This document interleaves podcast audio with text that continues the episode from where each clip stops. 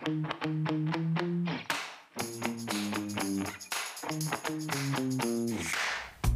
everybody. Sharyl Attkisson here. Welcome to another edition of the Sharyl Attkisson podcast on justthenews.com. I hope you'll check out all of the Just the News podcasts. You can go to justthenews.com and see the list of them on the homepage. With the conviction in the George Floyd death while in police custody, we're going to go through some police use of force cases with one expert, and I'll bet there are some details here you've never heard before.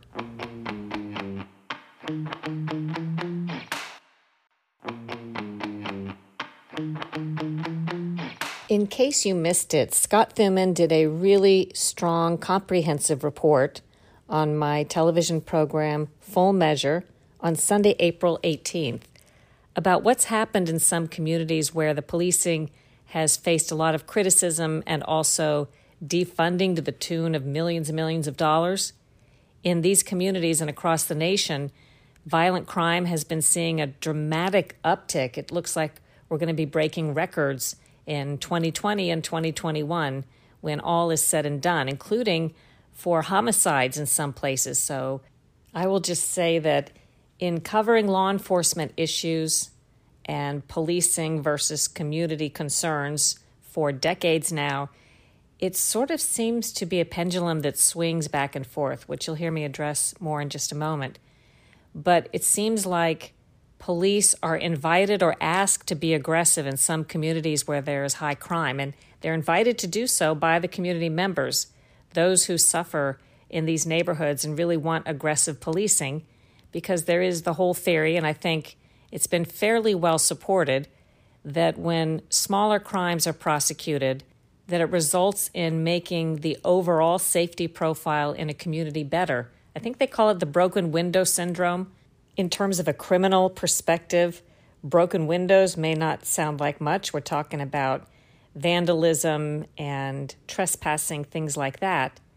But there's a whole theory that was documented in the 1980s by social scientists that said where there are visible signs of crime and bad behavior and civil disorder, like broken windows, then it signals that more crime is to come. If a broken window is left and not repaired pretty soon. The rest of the windows will get broken out. And I think they've been able to say this doesn't just happen in rundown poor neighborhoods, this also happens in neighborhoods that aren't run down yet, where there's window breaking that sort of leads to more crime and marks degradation of a neighborhood. So the notion is that if you do aggressive policing, as some communities want, and you stop the smaller crimes, you can somehow prevent more criminals from moving in, and bigger crimes from occurring. I think there's been controversy surrounding this theory, but when the aggressive policing happens, that is often then followed as the pendulum swings by some people criticizing the police for being too aggressive. The police then pull back, and who suffers? It seems like the community members who wanted the aggressive policing are kind of left to fend for themselves. And Scott Thuman talked about this in his story on Full Measure, where in Minneapolis, as they've talked about not just removing millions of dollars from the police department as they've already done, but replacing it entirely with some as yet undefined system. Well, there are community members who are up in arms about it, including African Americans, some of them now suing the city of Minneapolis to force them to hire more police officers as required under the city charter. They have to have a certain number of police per capita or per person. And they haven't been able to meet that because who wants to be a police officer in Minneapolis right now? So, as all of these conflicts are occurring, I thought it would be interesting to speak to somebody from a police perspective and a more global sense about some of these cases we've talked about and heard about on the news. So, today I'm speaking with Jason Johnson. He's president of a group called the Law Enforcement Legal Defense Fund. I'll read you a little bit about what the fund, the Law Enforcement Legal Defense Fund, says about itself on a website. The Law Enforcement Legal Defense Fund has protected law enforcement professionals by fighting for their legal rights. Founded in 1995 by attorneys with law enforcement backgrounds, the group has led efforts to identify and support, through financial and legal assistance, duty related legal expenses such as attorney's fees, court filings, litigation costs, legal advice and other legal fees, as well as other support for law enforcement professionals and their families. Since 2000, the group says it has contributed over $2 million to offset legal and other expenses, as well as pro bono, which means free legal advice, to more than two dozen law enforcement professionals and their families. More than two dozen, wow. I thought it would be more than that, particularly with $2 million. But if you've ever been involved in legal proceedings, you know how fast those legal bills add up. So, this is a nonprofit that is supported solely, it says, through the generous contributions of individuals and organizations. So, before Jason Johnson was president of this group, he was deputy police commissioner in Baltimore from 2016 to 2018. Tough city, Baltimore. Tough city to be a police officer in. Many ways, a tough community for people to live in, depending on where you live. Before that, he was a 20 year career officer in the Prince George's County, Maryland police station, where, by the time he left, he was the commander of internal affairs, which is the department that investigates alleged officer misconduct. He says part of that group's portfolio is investigating officer involved deaths, officer involved shootings in custody, deaths, and serious use of force. He's also an attorney.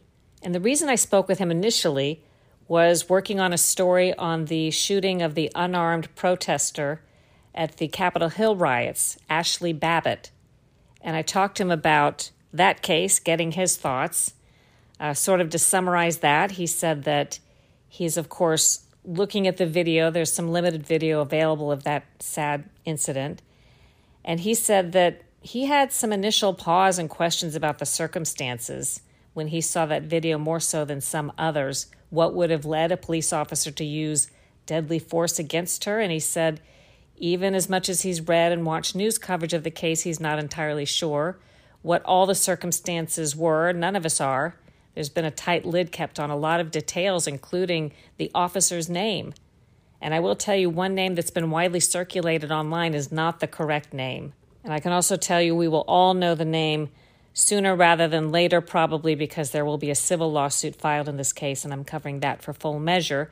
But I spoke with Jason Johnson in a broader conversation about police and use of force. So here we are. I think that that uh, the George Floyd case stands by itself um, among a, a, field of other controversial police cases, and and the reason I feel that way is that this is a case where there's video of a prolonged. This isn't a split second decision. This is a this is a nine or so minutes of a maneuver that I would say that anyone in law enforcement knows is is uh, is proscribed. We don't we don't put our knees on people's necks for that period of time. Because is there history with that where there's knowledge about how that restricts breathing and so on? Well, there's a, significant risk. There, there, are a lot of risks involved when you put your knee across someone's neck or apply pressure to the back of a but person. you're trained to know that. Trained police are trained to know that. Now, some police departments do use a, a carotid restraint. And uh, there's been some talk from the defense, I think, that, that this was a sort of a modified version of a carotid restraint.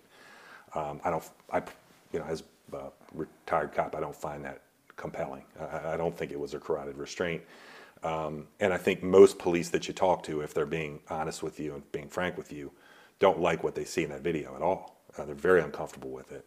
I actually anticipated that. I, before the trial, I thought that there was going to be some reasonable doubt in, in causation, and then potentially there could be even be some reasonable doubt after the, the reason the force was applied was explained. And I also thought in this case that I thought maybe uh, Derek Chauvin would testify. Uh, always a big risk to have a criminal defendant testify, but in a case like this, I felt that if um, if his attorney could humanize him, because right now he's not he's not regarded by most people who don't know him as a human being. I mean, he's just uh, uh they consider him a monster, and uh, it would it may persuade some jurors just simply to have him humanized and have him explain in the first person why he did what he did. But uh, he elected not to testify. It's his right not to testify. He can't be penalized for that. But I thought maybe if he did, that that could help him. One of the things that may be confusing about these cases to people, particularly when they seem to go to a jury or to a judge, it's never clean, it seems like, where there is simply an innocent person walking down the street who's shot dead by a police officer without provocation. These are usually cases in which there's some sort of resisting arrest by a criminal suspect and a decision made in a split second. That makes it tough. Yeah, that that is the overwhelming majority of these cases. As I said before, the Chauvin case is a little bit different because it wasn't a split-second decision. It, there were was some resistance involved, but it, you know the police activity that is most concerning took place over a long period of time, and certainly he could have changed. You know, Mr. Chauvin could have changed course at any point. But these other cases we're looking at, it's exactly what you said. There's some level of resistance, um, and the police have have to overcome that resistance. That's their job to do that and the decision is made in a split second. In the case of deadly force, the decision is made in a split second. It, can't, you know, they can't change, the police can't change the decision after that. And we rely very heavily now on reviewing video and, and, and breaking it down frame by frame. If you look at social media, there's lots of, you know, self-appointed experts out there that will really in painstaking detail break down the frames. Well, the, the officer didn't have that ability to, to hit pause and then say, okay, what should I do here? And, you know, consult with others. They have to make the decision right there and then. And, and that's, I think, the difference. And it's very hard for anyone who has never been thrust into that situation to understand um, what that's like. I think about that with the case recently of the 13 year old boy that was running from police carrying a gun, turned and was shot and killed. And people are trying to parse whether the gun had dropped out of his hand or he had thrown it at that point or not. And then again, thinking if the officer makes a wrong decision on his part, um, he's shot dead potentially. So there's all these factors at play in the officer's mind when they're having to make that decision. Like, what happens if they make the wrong decision and shoot? Well, that's awful. But if they also make the wrong decision and don't shoot and get killed, that's that's awful as well. In our in our culture right now, we, we want instant gratification. We want to um, we want to look at a video and then have a desire. We want to have the outcome. This is right or this was wrong. And all of the nuance that, that really attends every one of these cases tends to be lost. So we, we, we don't just don't have meaningful conversations on social media. And even, you know, most media outlets don't report kind of the other side. You know, like what was it like for that police officer? How was that police officer trained? And even without breaking down frame by frame, what in real time, what is the time difference between when the that that uh, teenager dropped the gun and when the officer the officer had likely already made that mental decision i'm i this is a deadly force situation i need to protect myself before that gun fell out of the hand. It's just your brain makes a decision and it executes it and it happens like that. And, and i think the, the majority of the public doesn't quite understand how that works. What was your position with the baltimore police department during the freddie gray death? So I arrived in Baltimore uh, a few months after uh, Freddie Gray's death uh, and ultimately became deputy police commissioner. And, and, my portfolio there was, was largely geared toward helping to reform the organization, uh, build its accountability systems and, and its training and so forth. So a lot of um, critical attention was put on the police department after the death of Freddie Gray. He was a suspect who was taken into custody, put in the back of a police van. Tell me if I've got this right. Not secured necessarily like fastened in, and arrived at the police station with a what they later understood was a spinal injury and died. And the officers, I believe six of them, three black and three white, were accused of taking part in giving him a rough ride, maybe intentionally jostling him around, which injured him. Is that basically the you got it right. gist of it? um, and in the end, none of the officers was convicted at the local level. And then the feds came in because sometimes they try to get another bite at the apple when that happens, and the feds didn't charge them either. Can you just talk about that case and why it was decided where no jury apparently and no judge thought that these officers in the end had done had committed a crime?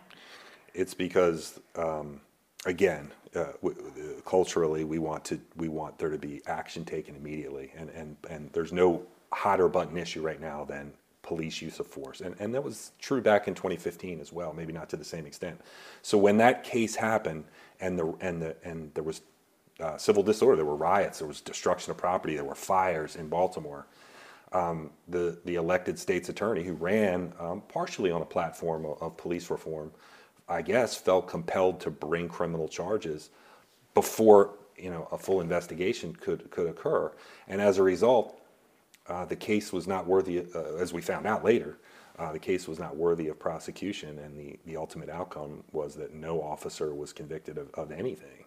But was it still found that the department needed some reforms? Did some problems arise? Yeah, so the, the Department of Justice, separate from the Freddie Gray investigation, did conduct a pattern and practice investigation. And that's what they do uh, leading up to, um, you know, they're, they're, they're, the, the, the Department of Justice way of implementing police reform in lo- state and local law enforcement agencies is a consent decree. Um, we didn't see any consent decrees in, during the Trump administration, and it was their official policy not to pursue consent decrees in those cases. Uh, but that's now been the new attorney general has dialed that back, and so now I do see, I do anticipate that we'll see that continue to happen. Baltimore is still under a consent decree. The Fed's stepping in and monitoring the patterns and practices of the police force. They, they impose very, very um, onerous and significant requirements on the police department. Do you think that's a good idea? So what I think on consent decrees is that they have, they do have a place. I think they, in the Obama administration, they were overused, and when used, they go too far. They're not, um, they're not very achievable. So compliance is extraordinarily difficult under the the, um, the bar that they have set. I think consent decrees could be used in some cities that have um, chronic issues with accountability, chronic issues with implementing proper training, to really to assist the agency to help give it the boost it needs to update its capacity. And unfortunately, when, when the Department of Justice goes in, they don't go in uh, and say, well, just fix this and fix this. They, it's extraordinarily comprehensive, onerous, invasive, and expensive. Baltimore will spend millions and millions of dollars um, on implementing the consent decree. That these are dollars that could be spent elsewhere. What's an example of something they would require? Everything the department does has to get through this the filter of the Department of Justice and the independent monitor. And you know, most of what is required is good. So improving training, and when I say improving training, I don't mean just improving it a little bit. I mean every uh, down to the minutia of PowerPoint presentations that are presented, to words used in PowerPoint presentations. All of those things have to get through the approval of the independent monitor and the Department of Justice. And that, and that repeats itself in every element of the department. In a place like Baltimore, in my assessment, um, all these things are pretty good. I think the problem in Baltimore's consent decree isn't going to be improving training, improving internal affairs. It's going to be uh, limitations on some of the proactive um, police activity that we know reduce crime. So, um, although stop and frisk is is a kind of a bad word nowadays, um, conducting proper constitutional investigative stops on the street uh, with the hopes of interrupting crime and identifying people involved in criminal activity, that, that's actually proven to reduce violent crime. And um, unfortunately, what we're seeing in our cities is that as we move away from that, we're seeing violent crime, as measured by homicides and non fatal shootings, increase dramatically. Back with more right after a short break.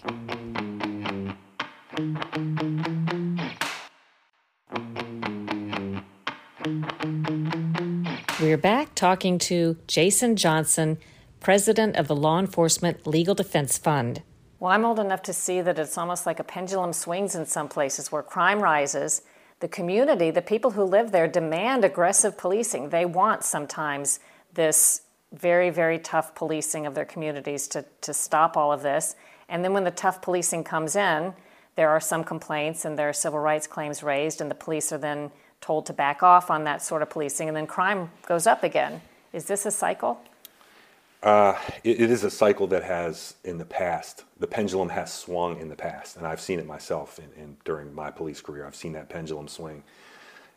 The moment that we're in right now is is a wider, much wider pendulum swing than we have ever seen, and I'm afraid that the the fallout from that is going to be that there is no return to a happy medium that we are maybe forever stuck in a place where police are are um, to say that they are you know they may not be defunded. Uh, the funding for police may continue, but they are um, maybe forever sidelined in the crime fight. And and in the cities, in, in particularly in poorer communities that happen to be predominantly in America, those are minority communities. They suffer from violent crime more than anyone else. That's where that's that is where you will find a lot of violent crime. And as you pointed out, residents in those areas they want policing, they need policing, they want it to be fair and just, and they want it to be constitutional, um, and they they deserve that. I mean, everyone deserves that, but unfortunately, um, that is police, that is where police are being dissuaded from engaging in the kinds of policing that we know prevent violent crime. And I'm just afraid it will, it will never come back. Does it seem as though a lot of these controversies are largely isolated to America's cities? And the reason I say that is I report a lot outside of the cities where the communities seem to love their police forces. There is not this complaint. They mm. welcome and appreciate the tactics and the strategies that their police agencies are using. So, are a lot of these controversies that dominate the news environment really isolated to some cities and really not the story of policing in America at large? There's no question that the, the, these controversial cases, um, and, and, and not just the controversial cases, but the sentiment about policing in America, the negative sentiment, that, that has its, finds its source in the cities. Okay, that's where it is. You're, you're quite right. In the suburbs and in rural areas, you don't hear a lot of narratives that are negative about law enforcement. Those are pro law enforcement communities who largely support their police. So when we see pushback against policing, it is in the community in in urban areas, and it's also in, most likely to be found in the in the very places that are most challenged with violent crime. So look at the cities where there's been so much pushback against policing, places like Baltimore and Chicago, now in Minneapolis. Um, th- those are places that uh, you find a lot of pushback against police, but you also find uh, quite a bit of violent crime and and rising violent crime, uh, dramatically so. One of the great ironies, I think, of this whole discussion is that a lot of it started with the death of Michael Brown, the hands up, don't shoot. And I think it probably raised a discussion that needed to happen in some cities where they have had problems and troubles for many years.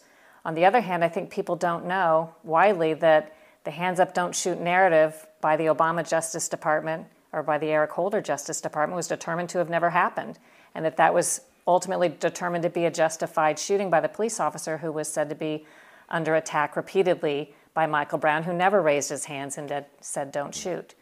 Do you run into a lot of people that don't know that never happened? Yeah. Well, it's it's not just that. That that is a fact that that uh, most people don't know that actually the Eric Holder Justice Department found that that was not an uh, that that narrative never happened, and that was just um, something that occurred in the wake of the death of Michael Brown, and it took hold. And you know, we had members of Congress uh, posing uh, with their hands up.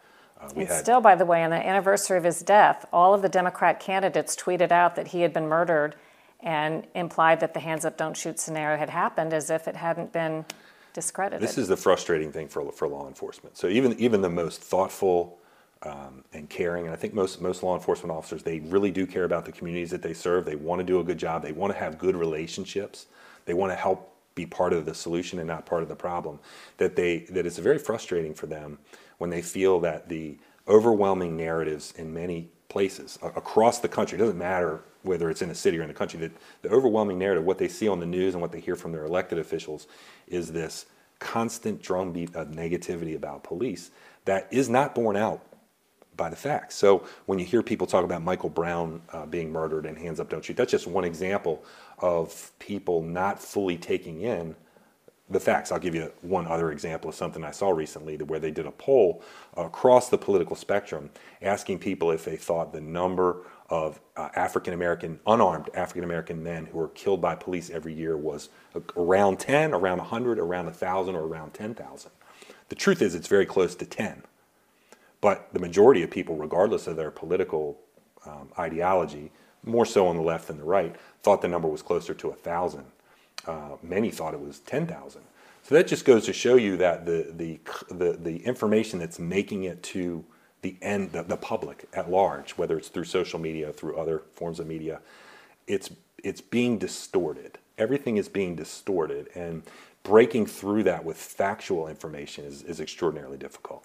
The last topic I want to address is the fact that police have a great responsibility because they are armed and justified to use deadly force if they deem as necessary. It's an awesome responsibility just because they are allowed to use deadly force and can justify it under the law doesn't mean it was the right thing to do. And yes, it's a split second decision, but obviously there are probably times when that decision shouldn't have been made, when that decision was wrong. Mm-hmm. Um, maybe you can sympathize with how quickly they had to make it, but nonetheless, um, there's a better choice. Yeah, I think that is true. I think there are those cases that exist where uh, it's sort of sort of the lawful but awful is is that where what the officer did, you know, was it objectively reasonable? Yes. W- was it necessary, or did, is it um, was it the, the thing that most other officers would do? I think that's very legitimate. I, I think the best way to overcome that, again, is training. And I think uh, police officers cannot receive too much training. And the type of training I'm talking about is scenario based training. It's the kind of training that potentially could have averted the tragedy that we saw in, in um, Brooklyn Center, Minnesota, with a weapon confusion situation between a taser and a gun. The only way to overcome that type of situation is training, training, training. If that officer never at the range had been forced to transition between handgun and taser to, rec- to really, really build muscle memory in the difference, then it's a training deficit. And I think that's more often than not when we see police officers do something that, while it may or may be lawful, isn't really what we what we want. Uh, it's it's it's due to training. And maybe it's too much to expect criminal suspects if they've done done something wrong to cooperate with police. But I was told as a young woman in my 20s and by my husband who was in law enforcement repeatedly, don't resist the police, obey them at the time, and you can argue with them later if they're doing something you think is inappropriate in handling the arrest. Would it go a long way if people really emphasize that to themselves and to others that if the police are doing something, they want to ask you a question, they're pulling you over, or they're making an arrest, the best time to fight that would be later and not resist arrest in the moment? If, if, if no one resisted arrest, there would be very, there would be almost no use of force by law enforcement. The, um, unfortunately, law enforcement is very hesitant to say that um, because it, it almost it shifts it shifts the blame to members of the community, and, and law enforcement agencies are uh, hesitate to do that. Um, but it, it, would be helpful if there was some education, uh, some formal education out there about how, you know how is the best way to interact with law enforcement. And um, it, you know, part of it is maybe trading places. And I, I remember early in my career in, in, Prince George's County, we actually had a formal program in the high schools where it was there was trading places where a police officer and a young person, high school age person, would um, role play as as one another for a short period of time, just to kind of uh, give everyone involved an opportunity to see what it's like from the other's perspective. And I think on a grander scale, if we could just pause for a little while and for law enforcement officers to take a few minutes and think about what it's like for people who are being stopped or arrested, and for everyone else who's not a law enforcement officer to think about what must it be like to be a law enforcement officer and to, and to enter the unknown. You know, every time you make a traffic stop, you have no idea who you're pulling over or whether there's a weapon in the car, whether the person is wanted for. When they're reaching for something, crime. you don't know if it's a gun or yeah. something in their pocket. So you just don't know, and it's hard to appreciate that if you've never really thought about it. So I think I think that's my way of saying that. I think if we can all just kind of look at things from from the other perspective, it would go a long way.